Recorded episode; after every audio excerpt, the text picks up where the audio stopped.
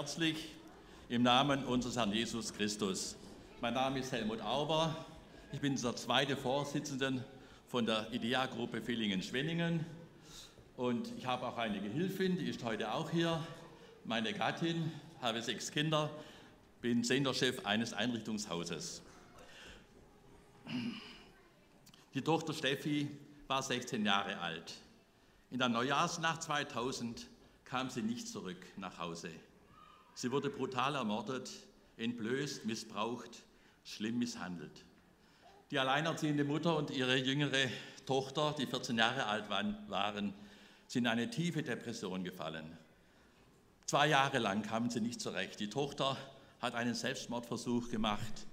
Sie wurde in die Psychiatrie äh, eingeliefert, hat sie dort mit Rasierklingen verletzt, bis dann eines Tages die Mutter zu einer Freundin ging und ihr ganze Not und ihr ganzes Leid und ihre ganze Depressionen ihr erzählt hat. Und die Freundin hat gesagt, ich kann dir nicht helfen, aber ich kenne jemand, der dir hilft, Jesus Christus. Und dann sind die beiden tatsächlich auch in den Gottesdienst gegangen, haben sich bekehrt, haben Jesus angenommen, ihr Leben ihm gegeben. Aber dann kam die Mutter in große Unruhe. Was ist mit meiner Steffi? Sie lebt nicht mehr. Sie kann Jesus nicht mehr annehmen. Wo ist sie? Und Monate der Unruhe, Monate der Sorge, des Fragens vor Jesus. Und eines Tages geht sie an ihren Bücherregal, nimmt ganz zufällig so eine kleine Bibel heraus. Es waren ja einige Bibeln im Haus, aber diese kleine nimmt sie zur Hand, schlägt sie hinten auf und da steht, mein Entschluss, Jesus Christus als meinen Erretter anzunehmen.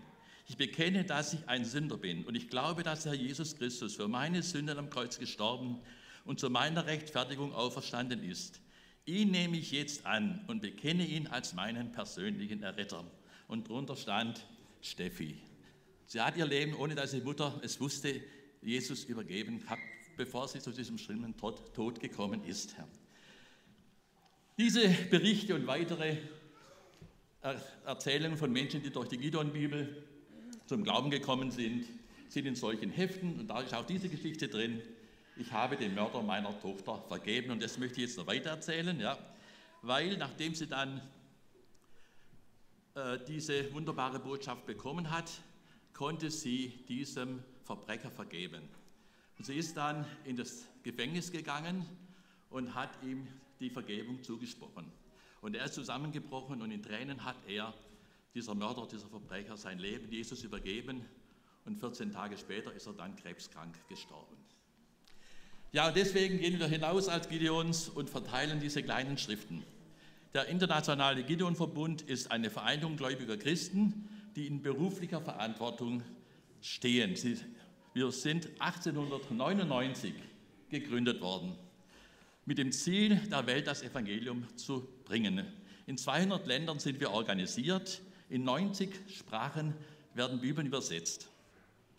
Wir gehen in Bereiche des öffentlichen Lebens, in Hotels, in Krankenhäuser, in Arztpraxen, in Rehabilitationszentren. Wir geben Schüler weiter, an Gefangene, Polizei- und Feuerwehrbeamte und auch an die Soldaten.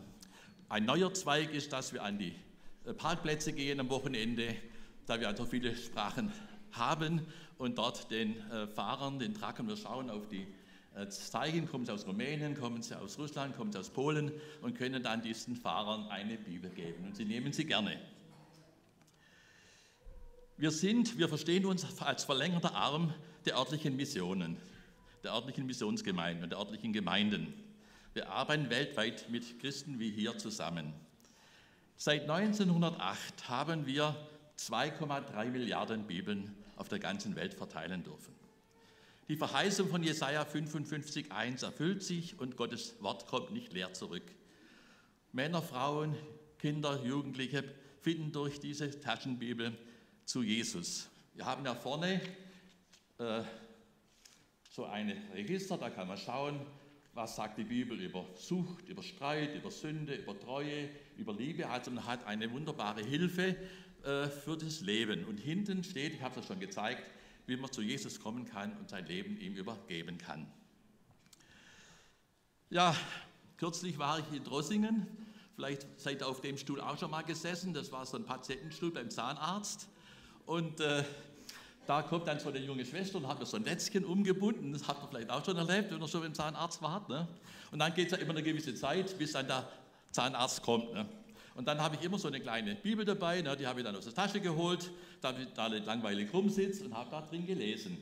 Dann hat diese junge Frau mich angesprochen und hat gesagt, was lesen Sie denn da? Da habe ich gesagt, ich lese das Neue Testament, ich lese die Bibel. Da sagt sie, ich bin Muslimin. Dann habe ich gesagt, ja, da habe ich ihr kurz Zeugnis geben dürfen, bis der Zahnarzt kommt und habe dann die Bibel geschenkt und sie hat sie gerne mitgenommen. Also man kann auch auf dem Patientenstuhl sitzen beim Zahnarzt und für Jesus ein Zeugnis sein. Bisher haben wir 25 Millionen in der Bundesrepublik verteilen dürfen. Wir sind in Deutschland 3500 Mitglieder, weltweit 300.000 Gideons. Ich durfte schon manche frohmachenden Einsätze in den Schulen mitmachen, an den Universitäten, da in, äh, in, in Schwenningen, Fortwangen. Und oft dürfen wir noch in die Schulen hinein oder immer wieder dürfen wir in die Schulen hinein. Insgesamt aber wird es schwieriger. In Drossingen zum Beispiel ist eine öffentliche Bestimmung, dass wir nicht mehr in die Schulen hinein dürfen, um Bibeln zu verteilen. Wir stehen dann vor den vor, den Schu äh, vor der Schule, ne, auf dem Bürgersteig, das dürfen wir ja noch in Deutschland, ne, und verteilen dann diese Bibel. Ne. Und 75 bis 80 Prozent der Schüler nehmen diese Bibel sehr gerne. Aber es kann auch sein, dass Lehrer kommen und sich über uns ärgern. Es ist ja schon passiert, dass sie uns dann bei der Polizei anzeigen. Und die Polizei kommt, aber da wir es dann noch dürfen in Deutschland, dürfen wir dann weitermachen. Ne. Ich will euch mal was sagen, wie unsere Verfassung in Baden-Württemberg heißt weil ich kenne die gar nicht. Da heißt es im Vorspruch, im Bewusstsein der Verantwortung vor Gott und den Menschen. Also so fängt unsere Verfassung in Baden-Württemberg noch an. Die gilt noch. Ja. Wer sich darum kümmert, ist die andere Frage. Und da steht im Artikel 12, die Jugend ist in der Ehrfurcht vor Gott, im Geiste der christlichen Nächstenliebe zur Brüderlichkeit aller Menschen, zur Friedensliebe, in der Liebe zum Volk und Heimat, zu sittlicher und politischer Verantwortung, zu beruflicher und sozialer Bewährung, zur freiheitlich-demokratischen Gesinnung zu erziehen. Verantwortliche Träger sind dieser Erziehung zunächst die Eltern, der Staat, die Religionsgemeinschaften, wir und auch die Gemeinden. Und also machen wir eigentlich diesen Dienst, den ihr hier tut, den wir hier tun, eigentlich im Sinne unserer Verfassung. Die gilt immer noch in Baden-Württemberg. Ja, und wir sind da als herausgefordert, diesen Dienst noch zu tun. Natürlich sehen wir es weltweit. Millionen von Menschen haben noch nie eine gute Nachricht bekommen. Noch nie eine eigene Bibel haben sie besessen, haben sie auch nie geschenkt bekommen. Dieses Jahr machen wir zum Beispiel in 16 Ländern zweiwöchige Bibelaktionseinsätze. Zum Beispiel der erste Einsatz war schon in den Philippinen. Da haben wir in 14 Tagen knapp eine Million, also 900.000 Bibeln verteilt. Wie offen ist doch die Welt noch fürs Evangelium? Gell? Und kürzlich war auch in unserem Gemeinschaftshaus ein, äh, einer, der in Peru dabei war und hat uns erzählt, wie freudig und gern dort die Bibeln genommen werden, wie in den Schulen auch christliche Sprüche hängen, wie Autos vorbeifahren, auf die ein Christenspruch steht und äh, bin ein bisschen traurig geworden. Einerseits, andererseits freudig. Ne? Wenn ich es verglichen habe mit unserer Deutschland, wo die Reformation entstanden ist, wo Martin Luther die Bibel wieder auf das Podest gestellt hat. Ja, für uns ist es leicht, Bibeln zu besorgen. Und darum ist es uns oft nicht deutlich genug, wie schwer es für andere Menschen in anderen Ländern ist. Und in manchen Ländern sind die Bibeln, da Gideon sogar die einzigen Bücher, die sie in den Schulen benutzen können, weil kein Geld da ist für Bücher. Ne? Und wunderbar, aber einerseits, ne, wenn man nur die Bibel hat in der Schule, da kann nicht viel schiefgehen. Ne? Also insofern ist auch wieder ein Segen, wenn man nicht so reich ist und nicht so viel hat. Ne? Hat alles immer seine beiden Seiten. Gell? Ja, wohin wollen wir weitergehen? Auch wenn wir zwei Bibeln pro Sekunde weitergeben, ist der Bedarf immer noch größer. Vielleicht fragen Sie, wie Sie uns helfen können. Natürlich am meisten brauchen wir Gebet. Betet für uns Gideons, für offene Türen und dass wir äh, noch überall hingehen dürfen. Ne? Natürlich brauchen wir auch Finanzmittel. wer eine Spende machen möchte, gerne, Herr. In 200 Ländern verteilen wir ja die Taschenbibeln und da kostet die Bibel durchschnittlich 1,30 Euro. Und eine Hotelbibel kostet 2,50 Euro und sie wird in sechs Jahren von circa 2000 Menschen äh, erreichen wir damit. Ne? Man kann auch eine Überweisung an den Internationalen Gideonbund machen, da haben wir hinten Prospekt, könnt ihr uns kennenlernen. Aber wichtig ist, dass ihr uns kennt, uns unterstützt, hinter uns steht. Es gibt auch Gideon-Karten, die kann man weiterschicken, kann ich euch auch was drüber sagen. Es liegt auch noch eine Freundesliste hinten auf. Da kann er, wenn er wollt, euren Namen eintragen. Da kommt regelmäßig ein Freundesbrief, der über uns berichtet. Ist alles kostenlos. Also nochmal herzlichen Dank, dass ihr uns eingeladen habt. Herzlichen Dank, dass ich diese Botschaft an euch weitergeben durfte.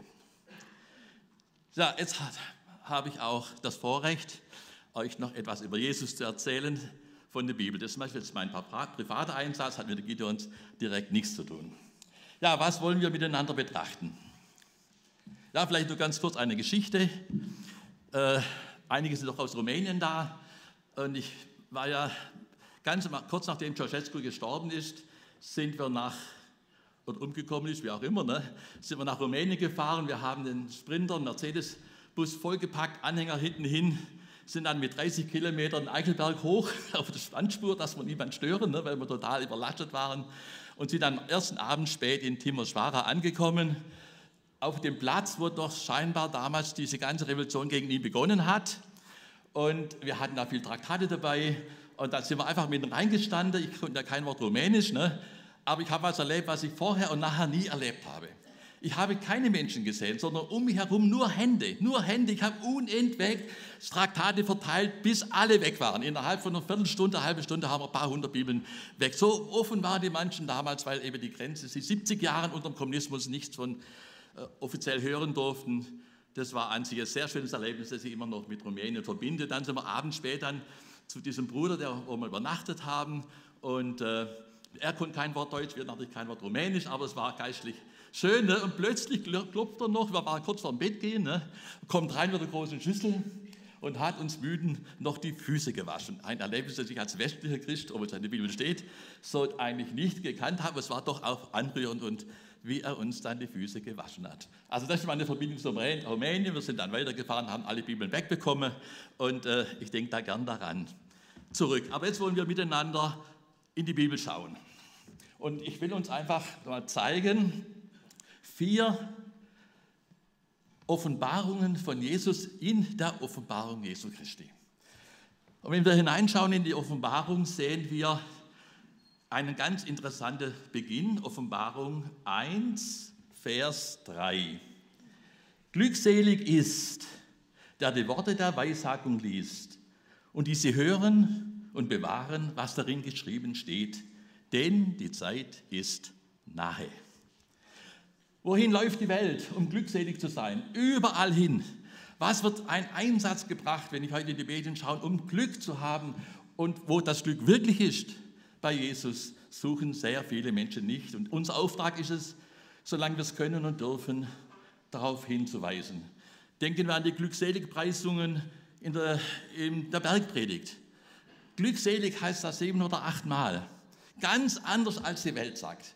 Das ist für mich so faszinierend, dass die Botschaft Jesu alles umdreht, was in der Welt steht. Da heißt es, die Sanftmütigen sind glückselig. Die, die hungert und dürstet nach der Gerechtigkeit, sind glückselig. Die, die merken, ihnen fehlt an Geist Gottes. Die sind die Glückseligen.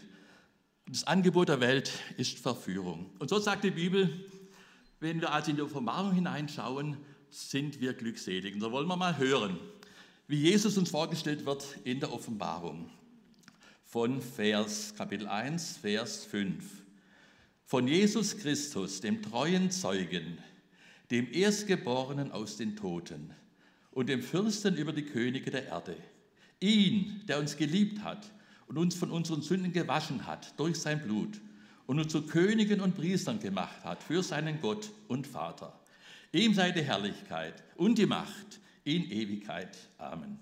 Siehe, er kommt mit den Wolken und jedes Auge wird ihn sehen. Und es werden sich seinetwegen an die Brust schlagen alle Geschlechter der Erde. Ja, Amen. Ich bin das A und das O, der Anfang und das Ende der da war, der da ist, der da kommt. Also dieses Bild von Jesus kennen wir. Das ist das Bild, das wir in den Evangelien von Jesus hören. Und wir sehen ihn darin, Jesus, der der Treue ist. Und die Bibel sagt da letztendlich als Trost für mich, entscheidend ist, um in den Himmel zu kommen, treu erfunden zu werden. Letztendlich nicht unsere Leistung. Jesus hat alles für uns verbracht. Aber die Treue ist gefordert. Und Jesus, so fängt der Text an, ist der treue Zeuge. Er ist vollkommen treu. Und das ist auch unser entscheidender Weg zu ihm. Dann sehen wir, sehen wir Jesus, der uns liebt, im Vers 5. Jesus, der am Kreuz ist. Jesus, der uns zu König und Priestern macht, im Vers 6. Jesus, der wiederkommt, im Vers 7. Jesus, der da war und der da ist und der da kommt, im Vers 8. Er ist der Weltschöpfer, er ist der Welterlöser, er ist der Weltvollender. Da sehen wir diese gewaltige Spannweite in vier Versen, eine Fülle von Gedanken, eine Fülle, eine Tiefe der Aussagen. Man könnte stundenlang darüber reden und käme zu keinem Ende. Und wenn ich da schaue vor Augen, inzwischen habe ich es mir also abgewöhnt, die TV-Debatten in unseren Medien anzuhören, wo nie von den Ursachen, immer nur von den Auswirkungen, nie von den Ursachen gesprochen wird. Und nichts kommt bei raus. Und in der Bibel jeder Satz ist voller Tiefe, voller Erkenntnis, voller Kraft, voller Hilfe, voller Stärke für uns.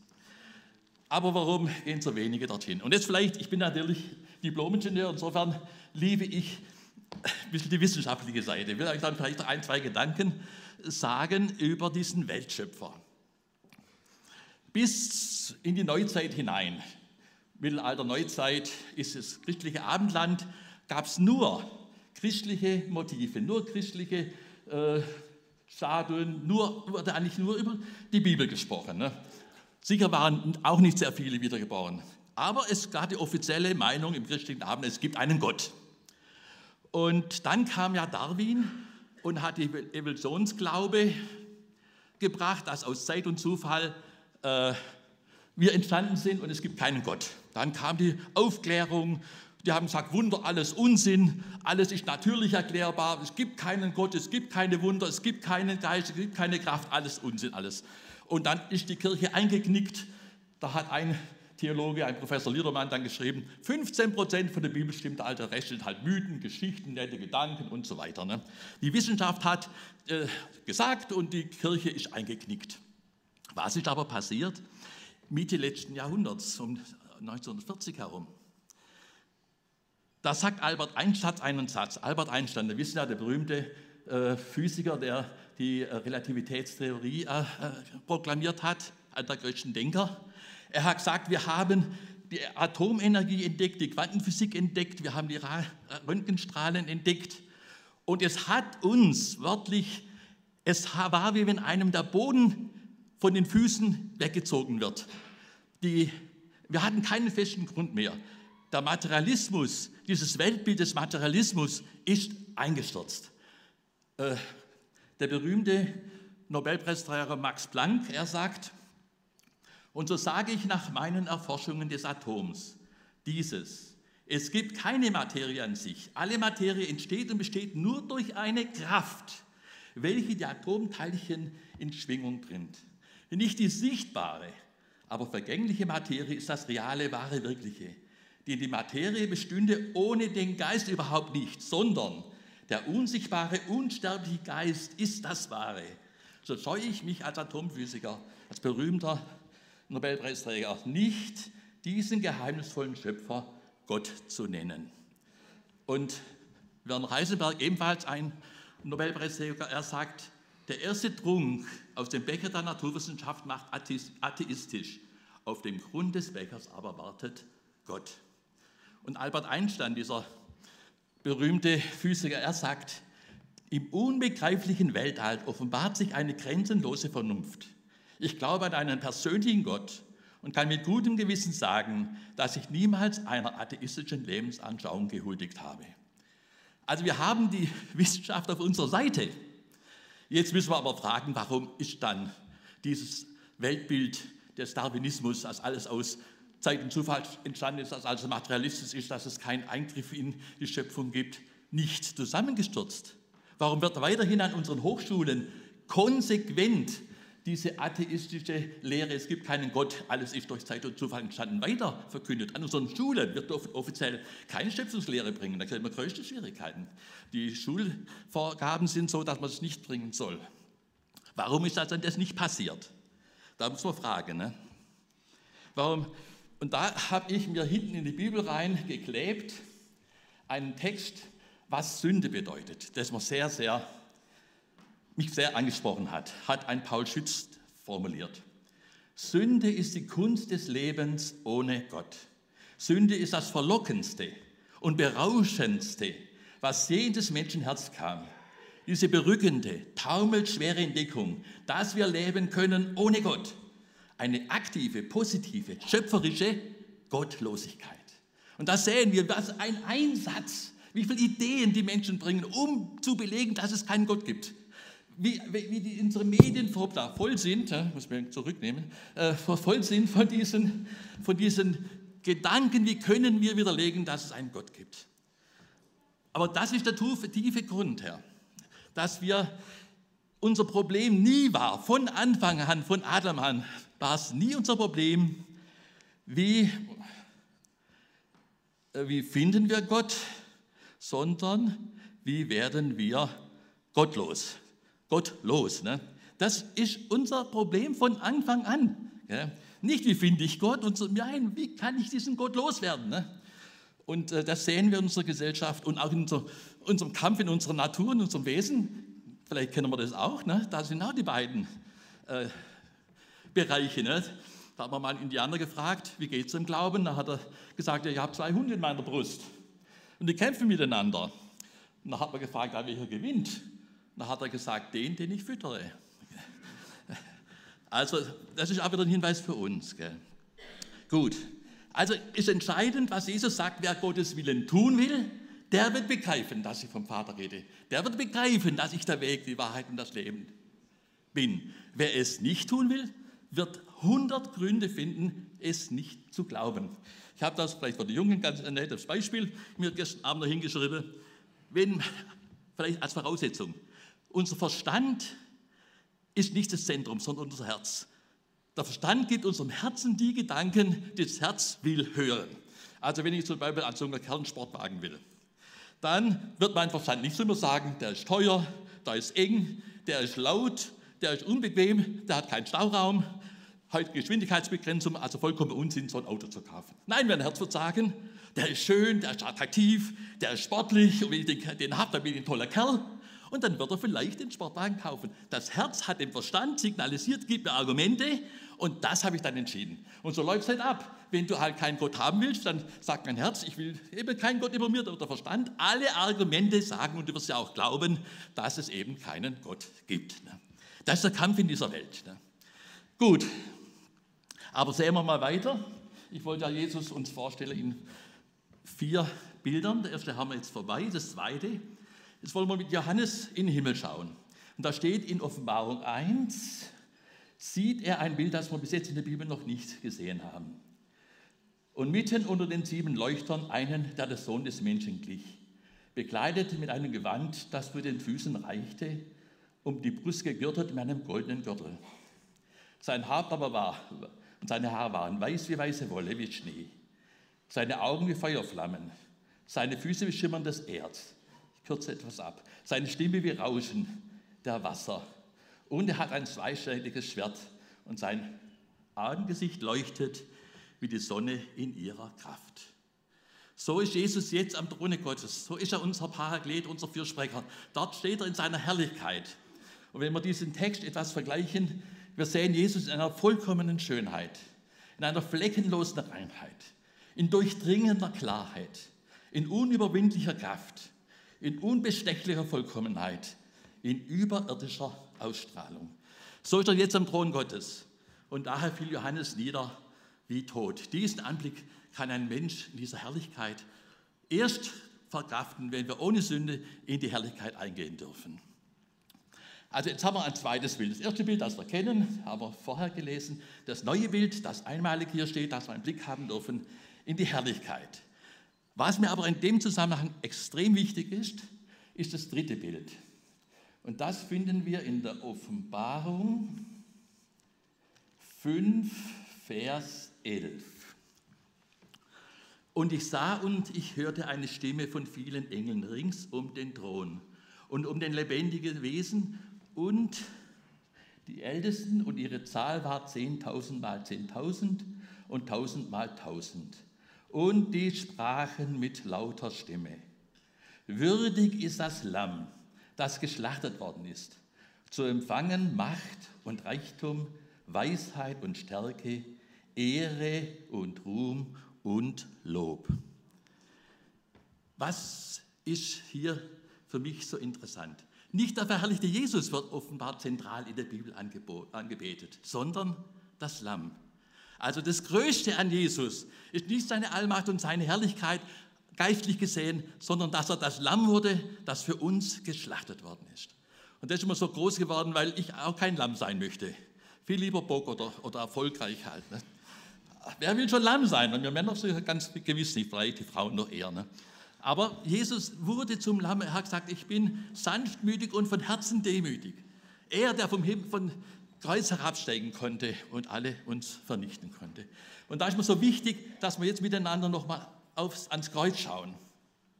Dort hängt nämlich Jesus zwischen Himmel und Erde. Und seine Hände sind ausgestreckt, weil seine Nägel durch die Hände genagelt worden sind. Und er nimmt dort am Kreuz zwischen Himmel und Erde hängend die ganze Hass, das ganze Verbrechen, die ganze Schmutz und Sünde und Dreck der Menschen über alle Jahrtausende, die da waren, die jetzt sind und die kommen werden, auf sich. Und da steht ein Satz, er wird zur Sünde gemacht. Können wir nicht fassen. Ich bin ein Sünder immer wieder. Aber zur Sünde gemacht werden, zur vollkommenen Sünde werden, unvorstellbar, was Jesus für uns da getan hat.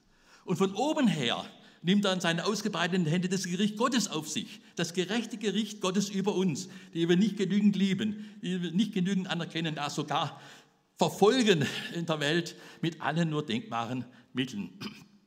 Und dort hängt Jesus für uns und stirbt und bezahlt unsere Schuld. Und das wird im Himmel ganz besonders angebetet. Es war wohl Rembrandt, der ein Kreuzigungsbild gemalt hat und man sieht ihn selber, seinen Kopf, mehrfach. Man sieht ihn in der gaffenden Menge von ferne auf dieses Kreuz schauend. Man sieht ihn unterm Kreuz stehen, wo er lästert, Gott verspottet. Und man sieht ihn aber auch, wie er der ist, der mit dem Hammer die Nägel in Jesu Hand nagelt. Und da steht mir auch vor Augen, dass ich mit meiner Sünde Jesus ans Kreuz genagelt habe. Und wenn ich sie neu, jeden Tag neu mit meiner Sünde Jesus eigentlich ans Kreuz nagle. Denn es ist eine ewige Erlösung, die ewig gilt, die Jesus dort am Kreuz für uns vollbracht hat. Und Ulhorst fasst dieses gewaltige Werk dort am Kreuz wunderbar zusammen. Er schreibt, das war aller Zeiten Wendepunkt, aller Liebe Höhepunkt, alles Heiles Ausgangspunkt aller Anbetung Mittelpunkt. Das Kreuz ist das Zentrum. Und ich bin sehr dankbar, wie ihr sicherlich auch, dass mein Schuldbrief ans Kreuz genagelt wurde. Aber ich frage mich, wie wirkt dieses Tun Jesu in meinen Alltag hinein, in meine Entscheidungen, in meinen Weg, in meinen Lauf? Wie stark wirkt es? Da locke ich doch auch oft wieder ab, dass ich die Größe und Tiefe und Herrlichkeit, was es Jesus gekostet hat, mich zu erretten, und ich muss mir da manchmal aufbeugen, dass es mich nicht genügend begleitet und beeinflusst. Aber Gott sei Dank hat er uns alle lieb, die besseren und die schlechteren Kinder. Das ist auch ein großer Trost. Wir brauchen keine Leistung erbringen, wir sind geliebte Kinder vom Herrn. Ja, jetzt will ich mit dem letzten Blick äh, diesen Bereich, dass Jesus, wie Jesus in der Offenbarung uns dargestellt wird, es ist wirklich eine Offenbarung, möchte ich schließen. Und zwar steht es jetzt in Offenbarung 19 ab Vers 11. Ich rekapituliere nochmal. Das erste Bild war, Jesus will ihn kennen, er geht durch die Welt, er rettet uns. Das zweite Bild, er verherrlichte Jesus am Throne Gottes, jetzt und heute. Das dritte Bild, das Lamm, das gekreuzigt ist. Und jetzt kommt das vierte Bild.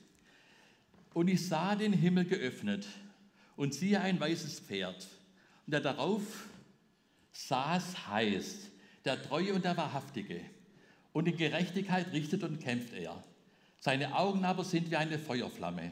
Und auf seinem Haupt sind viele Kronen. Und er trägt einen Namen geschrieben, den niemand kennt als nur er selber. Und er ist begleitet mit einem Gewand, das im Blut getaucht ist. Und sein Name heißt das Wort Gottes. Und die Heere im Himmel folgten ihm nach, auf weißen Pferden, und sie waren begleitet mit weißer und reiner Leinwand. Und aus seinem Mund geht ein scharfes Schwert hervor, und er schlägt die Nationenvölker mit ihnen. Und er wird sie mit eisernem Stab weiden, und er tritt die Weinkelter des Grimmes, des Zornes Gottes, des Allmächtigen. Und er trägt an seinem Gewand und an seiner Hüfte einen Namen geschrieben, König der Könige, Herr aller Herren. Es gibt einen Satz, das Zorn, das Zorn des Lammes. Das Lamm und der Zorn. Das ist das letzte Bild von Jesus in der Offenbarung.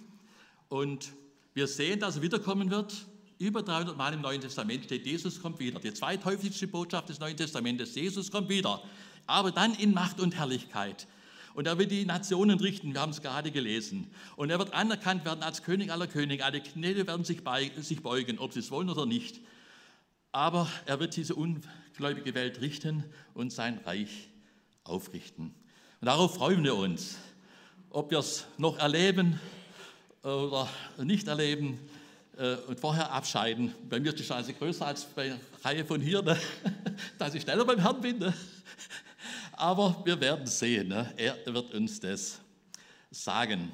Und so will ich einfach noch einen schönen Blick äh, abschließend aus der Offenbarung für uns sagen, die wir gläubig sind, wenn wir gläubig sind und wenn wir es nicht sind, dann bitte schnellstens Jesus in sein Herz lassen. Ne? Es ist die einzige Chance in dieser Welt, die immer turbulenter wird und immer verrückter und immer verführbarer und immer raffinierter. Ich könnte jetzt stundenlang weiterreden, aber ich, das ist Welt und das wollen wir jetzt so sehen, wenn wir auf Jesus schauen. Und da steht für uns zum Abschluss, Abschluss siehe das Zelt Gottes bei den Menschen und er wird bei ihnen wohnen Sie werden sein Volk sein. Und Gott selbst wird bei ihnen sein, ihr Gott. Und Gott wird abwischen alle Tränen von unseren Augen, sage ich jetzt. Und der Tod wird nicht mehr sein, weder Leid noch Geschrei noch Schmerz wird mehr sein, denn das Erste ist vergangen. Und der auf dem Thron saß, sprach, siehe, ich mache alles neu. Amen.